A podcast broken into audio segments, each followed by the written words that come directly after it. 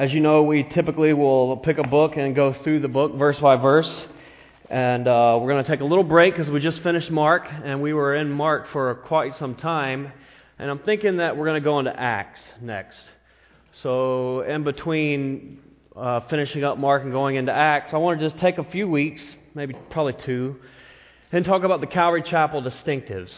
Uh, and there are a number of reasons why I wanted to do this. Um, this has been something, a little bit of a journey I've been on myself just in the last year or so, as uh, I knew that I was stepping into becoming the senior pastor here. That's a real commitment. That's a real commitment, and it's a, it's a, a lifelong commitment in my eyes. This is not a stepping stone. God could do anything, right? And we don't know what the Lord may do even in a day's time. But uh, when I signed on to this, it was it was for life. I will be here until the Lord takes me out, or until the next guy comes up. And so I had to really think through. You know, Calvary Chapel. Is this where I'm at? Is this my DNA? And uh, I wanted to talk a little bit about what it means to be a Calvary Chapel. What are the distinctives? And partially because we're changing our, we've changed our name, as you guys know, uh, from Cornerstone to Calvary Chapel. And part of my heart in that was just for the sake of clarity, communicating who we are and, and what we're about and what makes us unique, what makes us distinct. And so that's been part of it. And so it's been really good for me. Let me just say, guys, it, as I have been working my way through all these distinctives and listening to other Calvary pastors preach on these things, and there are a number of conferences that you can find on YouTube and, and different things that have been very helpful to me. It has been just good for my soul. I have been encouraged in such a way, and I'll talk about that a little bit as I go, but it's been good for me because I was, when I was born again, when I became a believer, uh, I got saved and I went immediately into a Calvary chapel. And I was there for a couple of years, and I thank God for that time. There came a point where I thought, I want to see what else is out there. And in the, in the deep south, southeast, where I'm from, not SoCal, different south, um, the Bible Belt. I mean, there is a church on every corner. It is no joke. You guys, if you don't have a frame of reference, you can't understand what I'm even talking about. But I mean, it is like churches galore. And so, that being the case, you could just church hop and hop and hop and hop and never have to go to one church twice. And and so I, I went out and I began to see what else is out there. And I began to have a real appreciation for other streams, so to speak, and the things that, that were important to them and how they did church. And, um, and that was good for me. But by God's providence, He brought me back into Calvary Chapel. And when I came back, I knew that I knew that that was where I fit. That was where God called me.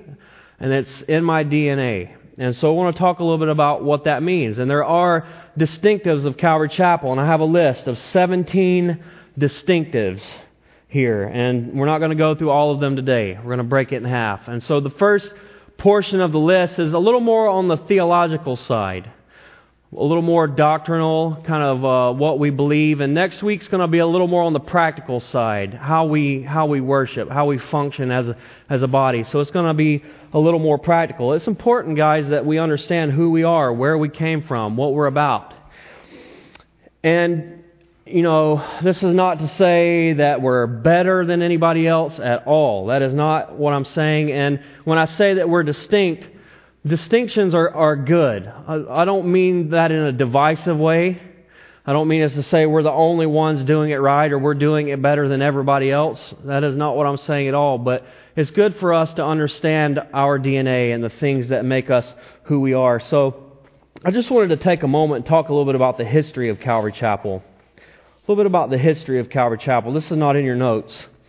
But uh, let me just say this. You hear us reference Pastor Chuck quite a bit. If you'll hear it, most Calvary Chapel pastors do from time to time. And he was a really godly man who had a, a great impact on, on a lot of us. But let me just say this. We are not Chuck worshipers. Okay? I'm not a Chuckite. Okay? I'm a, I'm a Christ follower. I worship Him. I serve Him. But God used Pastor Chuck in an extraordinary way, and He, he set a real example for us. Uh, young men, and he really set forth a model of ministry that a lot of people really resonated with. And God blessed it and has used it, and it has continued on. And God has blessed the ministry of Calvary Chapel. And so many of us have followed in that heritage that we have received. Let me just say, um, you know, I never met Pastor Chuck, but I have his Through the Bible series, so I've heard Pastor Chuck teach through the entire Bible. He did it in 360 sermons, and I'm actually going through it again. And so that's kind of my rite of passage as a Calvary Chapel pastor. I've heard Papa Chuck teach the, the whole Bible through, and it's been it's good. It's been a, a great example set for me, and I've learned a lot from that that man of God. And so, oftentimes you'll hear us say, you know, Chuck said this or Chuck did that, and and it's just respect, it's appreciation, uh, it's it's what we've learned from that that man, and and nothing more than that. Um, let me just tell you a little bit about him. He was a, a four square gospel pastor. Before Calvary Chapel came into being, that was the denomination that he served in. It's a Pentecostal denomination.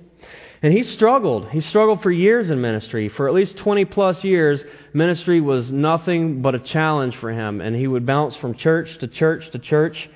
He was a, uh, a topical kind of a teacher. He didn't teach verse by verse at this time in his ministry, and so basically, he would have about 200 ser- uh, sermons that he could develop and cycle through, and then he was out of material. He didn't really know what to do after that. So, what do you do? You just pack up and go to the next church and go through those 200 sermons again. And that was kind of the pattern for him. And he kind of came to a place where God began to do some pretty radical things in his own life and his own thinking. He began to enter into this idea of just teaching the Bible cover to cover. Take a book and just teach through it. Teach through the Bible and then do it again. And as that was happening, simultaneously, God was doing some incredible things on a much larger scale. A lot of you in here probably are familiar with what we refer to as the, the Jesus movement, right? A lot of you have probably been directly affected by that. I mean, it was a full on revival here in the country in the 60s and 70s People were coming to Christ, I mean, by the thousands and the thousands. It was amazing. It was radical. And it really transcended denominational boundaries. Um, I have a dear brother. He's an elderly guy over in Vallejo, and he was a pastor at that time, and he had recently left the Pentecostal church and became a staunch Calvinist. And he experienced explosive growth, and he was convinced it was because he was preaching Calvinism. And so I just think that's so funny. He knows now. He knows it had nothing to do with that. But at that time, he was experiencing all this growth because of the Jesus movement, and he thought it was because he was teaching election, oddly enough. And so um, Calvary Chapel was kind of born out of that. When Chuck came to the church of Calvary Chapel in 1965, there were 25 members. And at its height, I think it got up to 20, maybe 25,000 members. And now it's around the world. There are Bible colleges, radio stations, uh, thousands of Calvary churches and affiliates. It's pretty amazing what God has done. God was a, uh, excuse me, Chuck, definitely not God, Chuck. He was a conservative pastor. He was a conservative man. He was definitely suit and tie, bald head. You know, he was nothing that would appeal to hippies. But oddly enough, God used him to reach the hippies, and it was revolutionary. And they began to really respond to Chuck and to come into his church by droves. And there was a real cultural problem at that time. There was a lot of clashing. People didn't know what to do with that. And, uh, you know, one, one really famous story is that they had new carpet in the church, and the elders of the church were afraid that the hippies would come in with their bare feet and destroy the carpet. And so they put up a sign by the front door saying no bare feet allowed in the sanctuary. And Chuck just happened to come in a little earlier that morning and he took the sign down and called a meeting and said, We will rip this carpet out of this sanctuary before we tell anybody they can't come in here. And so uh, Pastor Chuck had initially really struggled with the hippie culture. It was hard for him, but his wife had a broken heart for the hippies, and she would pray for them. And, and uh, Pastor Chuck really caught a hold of that, and God began to use them mightily in the, the hippie community. And many of those young men uh, and women came to Christ. Many of the, those young men, as we know now, have gone out and planted Calvary chapels all around the country and the world, and they were just, you know, surfer kids and, and hippies at that time. And and what a wonderful work God has done. There's been a couple of waves of growth from the 60s on through the 80s, but currently there are 1,800 Calvary chapels and 40, uh, 400 affiliates, meaning are they in the affiliation process. So we have 1,800 Calvary chapels and 400 that are working towards becoming a Calvary chapel. That's pretty amazing. That is the work of God. He did that. And, uh, and so I'm uh, excited to be a part of a Calvary chapel and to be a part of what God is doing in this movement. And as I said, we have distinctions that make up the model. But I want to say this in the spirit of unity, there are many other churches out there that are doing great things too, and God is doing a work. And we worship the same Father. We're filled with the same Spirit. We are reading from the same Bible. We all share in the same baptism. They are our brothers and sisters, and one day we will be in the same heaven. Amen? And so, this again is not my attempt to be divisive or say that we're better or doing things better. I just want to communicate who we are so that we can understand these things and be about these things. Because sometimes we, we forget where we came from. Sometimes we forget what is important and, and what makes us distinct. And that's why I want to go through these things because, in some ways, guys, I have to admit, I have gotten away from some of these things. And in some ways, I've come to realize I don't know that I really got a hold of some of these things in the first place. And so I've had somewhat of a grace awakening in my heart just in the last week or two, particularly as we consider grace, which will be one of the first things that we're going to, going to look at here. So, as I said, we have a list of 17 things. And so let me just say, we're not the only church that does these things. And I don't want to say that these are the only things that we do here in this church. Obviously, there, there's more to it than just this, but these are the things that we really want to be marked by and emphasized. So I'll just read the list. We're not going to cover all 17 today. Number one, the centrality of Christ. Jesus is the main thing. Two, grace, love, the scriptures, doctrine, the Holy Spirit, the rapture, balance, atmosphere. When I say atmosphere, I just kind of mean the environment of the church as we come in. We'll talk more about that later. Worship, giving, children, membership, ministry, and I mean that in a congregational, serving kind of way, church government, servant leadership, and faith. Faith, as in taking steps of faith, serving the Lord radically, ventures of faith. And so, those are a number of things that, are, that uh, we embrace and that we celebrate and we seek to walk in. Not necessarily in that order, although I would say the first couple should top the list as they do, because indeed, Jesus is the main thing. Amen? So let's talk a little bit about that. I have a number of scriptures connected to uh, each one of these topics that you can go back and look over yourself. I would encourage you to do that.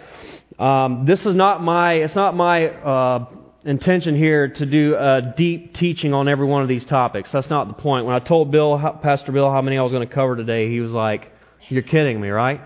And I was like, "No, I mean, I'm not going to go in depth. I'm just kind of giving you guys an overview here." So, having said that, I would encourage you to look at these verses, and I'll I might comment on some of these verses as we go. So, Jesus is the main thing. Churches can lose sight of this. Did you know that? I'm sure it wasn't hard. It's not hard for you to uh, to picture that. We can lose sight of this, and we can start running in many different directions. And sometimes it's hard to find Jesus in His church because we get caught up with so many lesser things, and we start going after so many different, going in so many different directions. And somewhere along the line, we stopped to consider what's actually important to the heart of Jesus. What is it that Jesus would have us do? What is it that Jesus would have us be about? And so, first and foremost, this is Jesus' church. It's not my blood that paid for you guys. It's not my blood that bought you. It was His blood. And Jesus said that He would build His church. In the, the scriptures here, I have a couple of verses that John the Baptist, those classic verses, they came to him and wanted to know, Are you the Messiah? Are you the Christ? He said, No, I'm not. You know, I baptize you with water, but there's one coming who I'm not even worthy to loose his sandal strap. I'm not even worthy to take his sandal off his foot. And that's, that is the truth. Jesus is worthy, and we're not even worthy to take the shoes off of his feet. And John went on to say, I must decrease, and he must what? Increase. That's right. He is Lord above all. This is his church, and we are here to love and adore and praise Him. We're here to seek His will, and to do His will. And we are here to make His name great. And we are here to be about His business. So Jesus is the main thing. You know, churches can split over some of the most ridiculous things. You know, we lose sight of Jesus and we start getting caught up and split over dumb stuff. I told this story on a Wednesday night. I don't think I've told it on a Sunday morning. I'll tell it again. I recently heard a pastor tell a story about a church. There was a painting of Adam and Eve, right, in the church somewhere, and they had belly buttons in the painting. And so there was a group of people that said, that's not right. They can't have belly buttons. They were created. Have you ever thought that about that? I, I hadn't thought about that. And another group said, so what? It doesn't matter. Well, it mattered so much so that it became a church split. They split over whether or not Adam and Eve had belly buttons. And I just imagine like someone coming into the church, they're new, here, hey, how you doing? Where'd, where'd you come from? And, oh yeah, yeah, I came from this church. Man, you wouldn't believe those people. I mean, they're just going wacky. They actually think Adam and Eve have belly buttons. you know, it's like, I don't understand. Okay, that's what happens when, when you take your eyes off Jesus and you start getting caught up on, on dumb stuff. And we can laugh about that, but that stuff happens, you know? Church members can get offended easily. We can get overlooked. Uh, we can fail to be recognized for something that we, we have done. We can get our feelings hurt, and we can leave.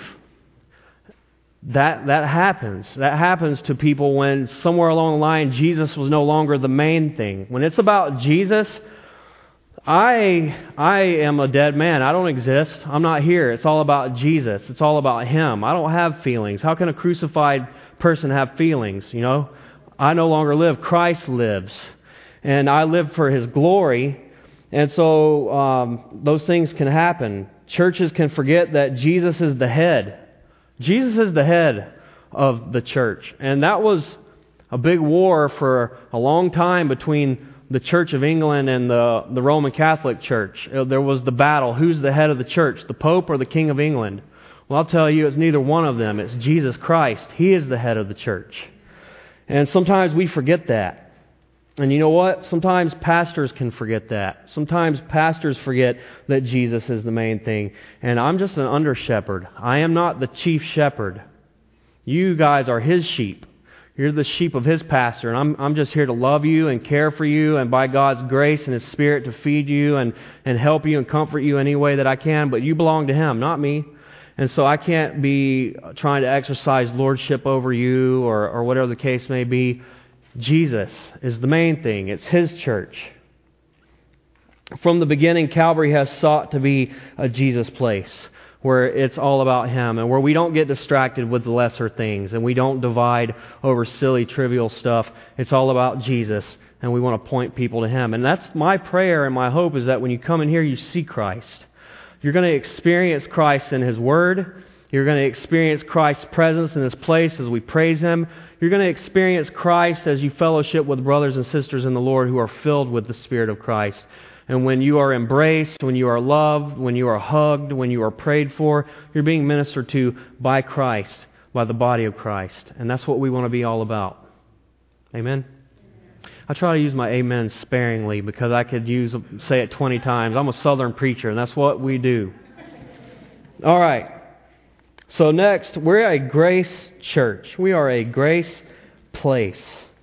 This has been so good for me, guys, as I have been studying through this and listening to pastors talk about it. We are a grace people, and Calvary has been defined as such from the very beginning. And we've always had this come as you are way of doing things. You know, you don't have to be a certain way before you come here. You just come. Just come as you are. The Lord accepts you. The Lord wants to work in you. The Lord wants to heal. The Lord wants to restore. The Lord wants to grow you. But the Lord just wants you to come. And this was a huge misconception for me. I remember years ago when I was very much off in addiction and in the throes of crime. Um, I'd talk. I remember I was driving by a church one night with a buddy of mine, and he, he looked at me and said, Rob, one of these days when I get my life right, I'm going to go to church. And that's how we think. You know, when we get right, then we'll come to God. It does not work that way. That is so backwards. And so we need to be an accepting people. We need to be gracious. God didn't put that demand on us. God said, Come to Him. Come. And somehow we get that twisted. And so we are able to come to God as we are and come freely, but oh, I'm going to put demands on you guys. You better get it in gear. And so we get it twisted. And so we are to be a grace place. And you know what? Calvary Chapel has received criticism for this, for opening up a place for the, the dirty hippies to come into.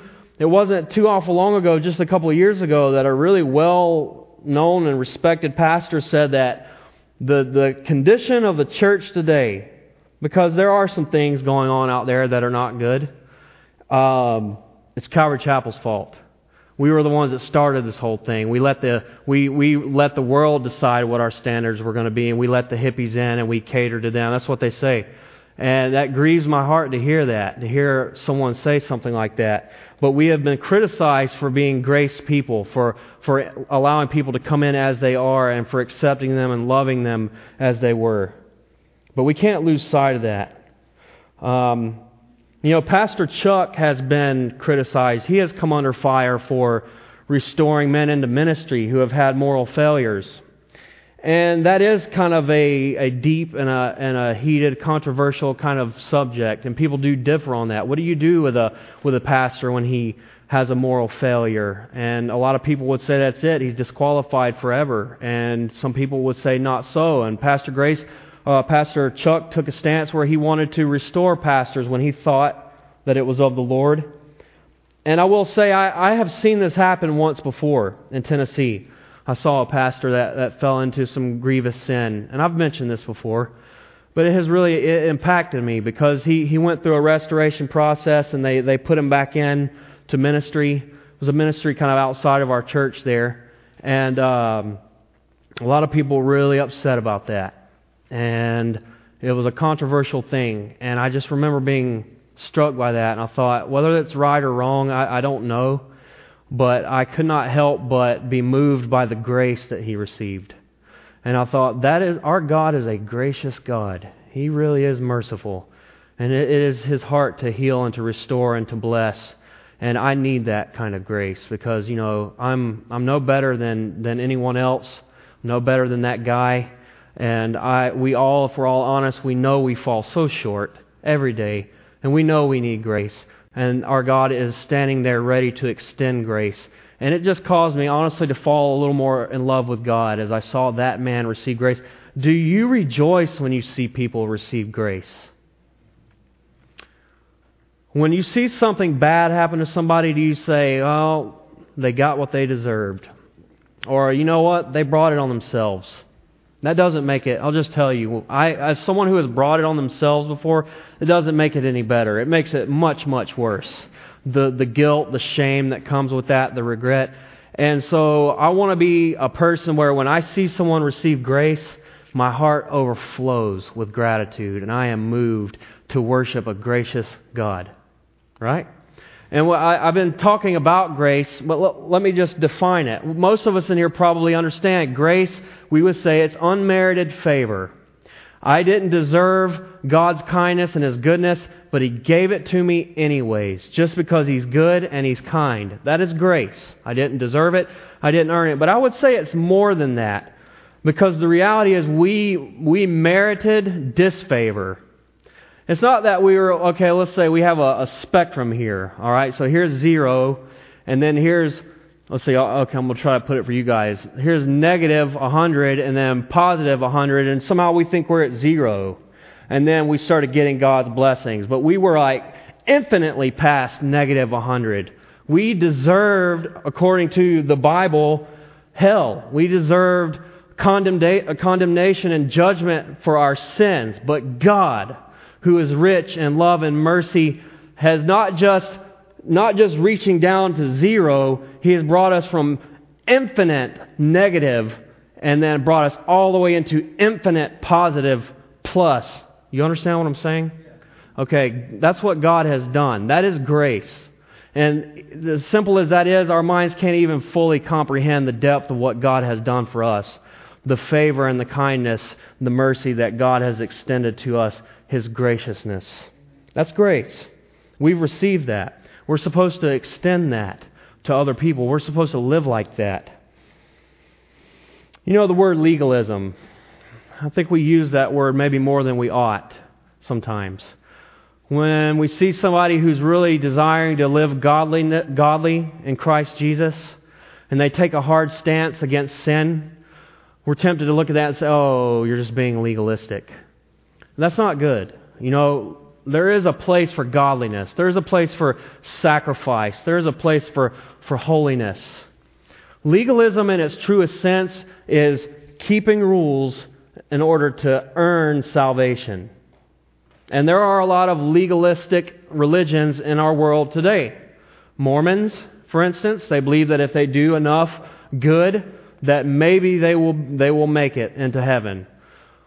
Roman Catholicism, very much that way. It is a works based system. You have to confess your sins, you have to say Hail Marys, you have to do all these uh, ritualistic uh, activities, but there's no guarantee. You can't be sure that you'll be saved. When it's all said and done, um, you may have to go to purgatory for who knows how long. I mean, there's, it's, there are all these systems set into place.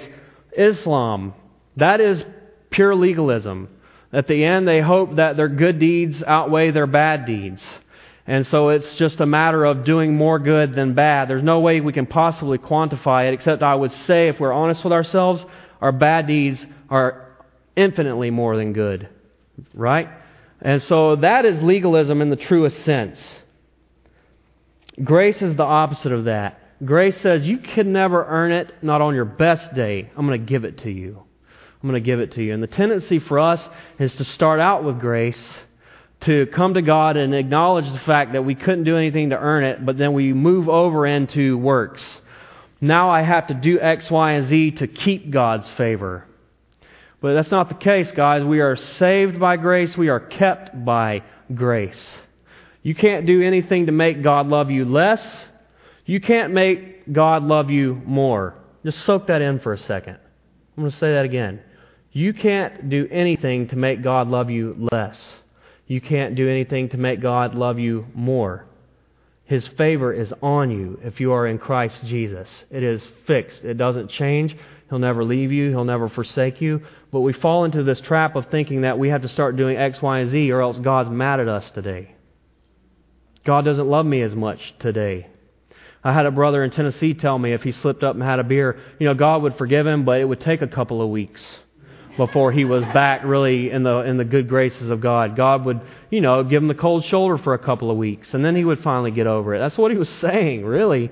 And at the time it was like, okay. But now I realize the ridiculousness of that way of thinking. That's that's legalistic behavior and we can fall into that. It happens very subtly. You know, none of us in here would say that you have to do X, Y, and Z to be saved, other than believe on the name of the Lord. But uh, it's much more subtle than that. We start thinking that we have to perform a certain way uh, in order to, to maintain God's kindness and His benevolence and His, His love towards us. And can I just say that as a pastor, I can slip into this too in ministry. And unfortunately, I'm very grieved to say that I have slipped into this at times. And this is something that, as I said, I had somewhat of a grace awakening in my heart as I've been studying through this. I'm spending way more time on this one point, by the way, than I will on the rest, because this is, I think, I just want you guys to, to, to be edified here. And I think this is really where it's at Jesus and grace. Um, whatever good happens, that's God's grace whatever goodness that we experience, whatever blessings happen in this church, it's all God's grace. Right? And it's easy as a, as a pastor to start trying to crank down pressure on people to perform a certain way or to respond to a message or to fill a ministry in the name of wanting to spur you on to love and good works. Uh, you know, we've all experienced conviction when we hear from the Lord, and it's painful, but it's sweet. And, uh, and there are times where perhaps I've gone too far trying to manufacture that. And I think particularly of the children's ministry. You guys know that. For a while, I, I just felt like I was constantly on that. We need people in the children's ministry, people in the children's ministry. And one day I preached a sermon here, and I just lit you guys up, and that never sat well with me afterwards. And it just recently hit me, especially as I was thinking through this. Um, you know what, guys? Forgive me for that. You know, we're blessed. We have a blessed children's ministry. We have beautiful children. We have wonderful servants, and we're doing all right. And I don't ever want to pressure people into filling a role. Uh, I want you to do what God would have you to do. Uh, it's not good when someone is coerced into doing something or compelled to do something that they don't really want to do. Because then their heart's not in it. It's not a joyous thing for them, and they don't show up half the time because they never really wanted to do it in the first place. So forgive me, guys. I, I, I want to show grace to you, I want to encourage you. You understand where I'm, where I'm coming from here? And I have received grace. God has dealt graciously with me, and I want to be gracious with you guys. Pastors can fall into the same trap. It's not about you guys performing or filling a ministry or, or anything of the sort. It's about you guys hearing from God and doing what God would have you to do because it's in your heart to do it. Amen? All right. Moving on. Love. Love should flow very naturally from Jesus' people and a grace place.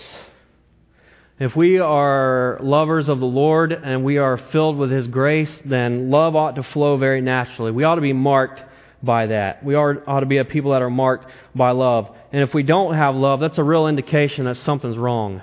That we don't have the Lord or we're not walking in His grace if we don't have love. I remember seeing love as a, as a uh, unbeliever, seeing Christian love.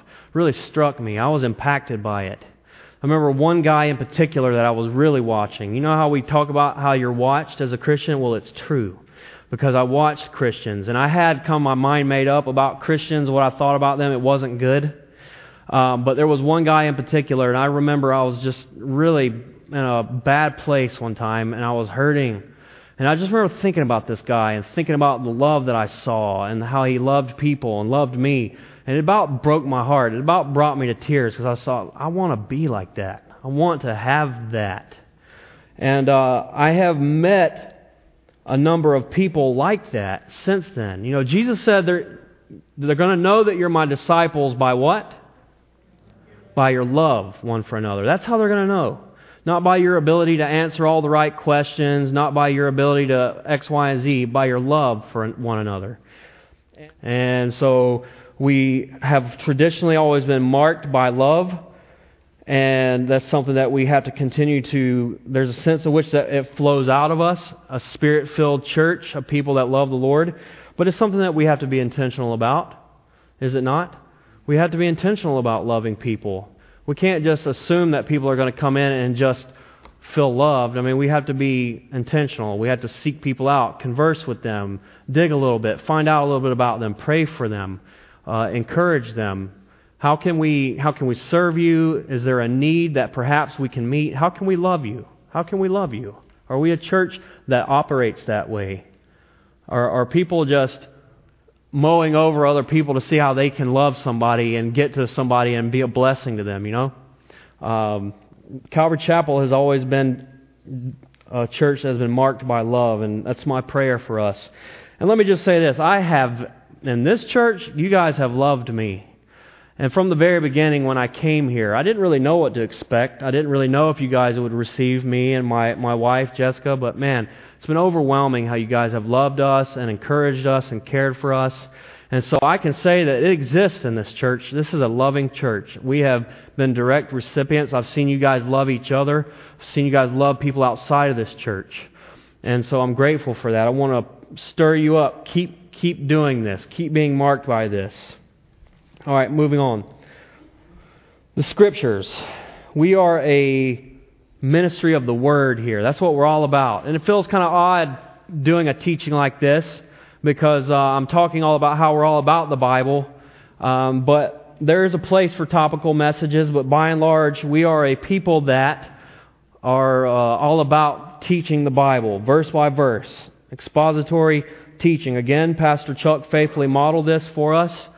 And a lot of people were impacted by it. They grabbed a hold of this. They started doing it. As I said, I'm kind of going through uh, the whole Bible series with Pastor Chuck uh, for the second time personally.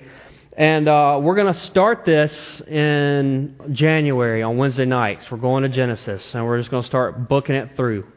And so I want to encourage you guys. I want to nourish you. We all have a responsibility to feed ourselves. You know, uh, a baby, we're going to feed a baby, right? Obviously, we have to. But once, once the baby becomes a child, uh, there comes a time when the child learns to, to feed themselves, and then once they become adult, I mean, it's especially the case. You're, you're tracking with me, right? And, and so I want to, to feed you guys, but obviously you have to feed yourselves too. If this is all you're getting on Sunday morning, I, I fear for you. I'm concerned for your walk, right? But having said that, it is my desire, it is my calling before the Lord to, to open His Word to you guys and to speak to you, to, to explain it to the best of my ability by His Spirit, and to, to speak forth truth in a way that really God can just minister to your hearts by the spoken word. And that is the, the calling that is on my life. That is the fire of my heart. And so I'm so glad that you're here. It means a lot to me. And then on Wednesday nights, we, we gather together to get into the Word. And we're going to be going through the Bible rapidly. You know, we're going to cover many chapters at a time and try to make our way through the entire Bible. And so I want to encourage you guys to come out and be a part of that. That is one of the major distinctives of a Calvary Chapel. We teach the Bible cover to cover. And it's a wonderful experience to hear the Word taught that way. And so my heart is for you guys to be there because I want you to be edified. I want you to be encouraged. I want you to receive the Word and to be built up in the faith. And, and I want to see the health that will come from that permeate within our church and then go outside of the, the walls of this church. And so that's my encouragement to you guys. That's what we're about here. Many traditional churches, I'm sure you've heard of Sunday school. Sunday school is not a bad thing, but a lot of churches will have it where they come in before the main service and they'll have an hour devoted to Bible study and then they go into the main service. And in the South, where I'm from, a big part of the reason why they do that is because there is no teaching from the pulpit. It is purely uh, evangelistic, geared messages. They're just trying to, to preach the gospel and get people saved. And that's all well and good, but that's all they get. And if that's all you're getting, someone might come to Christ, but then they're going to be anemic. They're going to be weak. They're going to be sickly. They need to be fed. And that was part of where Pastor Chuck struggled over the years. So Sunday school would be the answer to that. You come to the Sunday school, you get fed the Bible, then you go on the main service. And some churches just go crazy with this. And they'll, they'll, uh, people will come forward who are already saved to get saved again so the pastor will just stop. Because he just keeps going and going and going. He's not going to stop till someone gets saved. So someone's been saved three or four times now just to get the pastor to shut up, you know. And so um, we don't have Sunday school here because we are teaching straight from the pulpit. I am teaching you guys the Bible. I am teaching you the Word. You are getting doctrine. That's what we are all about. And A.W. Tozer said, I like this. It takes nothing less than a whole Bible to make a whole Christian. All right, we, we are New Testament Christians, but there is so much understanding that we have in the New Testament because it's rooted in the Old Testament. And as we work our way through the Old Testament, in so many ways it really gives us insight into the New Testament. And there's so many wonderful things we can glean from the Old. So we believe in the inspired, inerrant, infallible, authoritative Word of God from cover to cover, Genesis to Revelation, and we want to teach it, the whole thing. Paul said, I did not shun to declare to you the entire counsel of God. I want to give you guys the whole book and nothing less than the whole book. I don't know what else I would do if I didn't teach the Bible. I mean, there are people out there that are good at this. They come up with series week after week after week, month after month. They have all these different things, and uh, I just have to hang it up, man. I, I'm just not that creative. I'm, you know, I don't have that great of an imagination, all right? So I, I got the Bible here. That's all I got. Thank God that's all I got. That's all I want. That's all I need. And that's what we're about here. And so, one of the couple of the beautiful things about teaching the Bible this way is that it forces me, frankly, to cover topics I might not normally want to cover. Let me just say this, guys, so you don't freak out. We're not going to make it through this whole list, so don't worry. Okay, we're going to stop a couple short. Um, I'm getting ready to wrap it up. And so uh, there are topics that I, um, I would probably do my best to just stay away from altogether, except I have to. And that's part of the reason why we do this, because it's for my good, it's for your good, teaching through the Bible like that forces me to hit the hard topics. Conversely, there are topics that I love that I would gladly teach frequently. You would hear me talking about it all the time. But teaching through the Bible, again, it prevents that. You guys get a well balanced diet. You get the hard stuff, you get the good stuff, you get the vegetables that nobody wants of Leviticus and, and Ezekiel, right? But it's good for you, it's good, you need it. Uh, but then you get the dessert, you know, you get the Gospels, you get, you know, all of those things. So um, it's, it's necessary for a well balanced diet. And it's so interesting when we cover the Bible that way, it just works out in God's providence that I will speak to a certain situation in your life in just the right time. Now, how in the world can that be? That's just God's providence. I'm working my way faithfully through the Bible, and I speak to a specific situation in your life. And God knew that. God knew that. And it, it safeguards me because I don't know, pastors experience this. I'll have someone come up to me and say, Man, what you were saying, that spoke specifically to this situation. It was like you knew my story. But sometimes I haven't had this experience. People will come up and literally accuse you of that.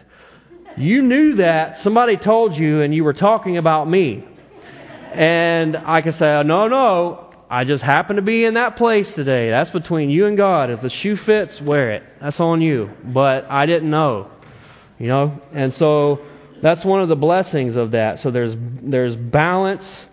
Um, forces me to cover things I wouldn't normally. To to um, you know all all of those good things. So we'll stop right there. So we made it through four. I had to go through the history part of Calvary Chapel. That ate up more time than I thought it would. So next week we'll pick up and uh, talk about doctrine. So we're going to close with a song. Let me pray for us.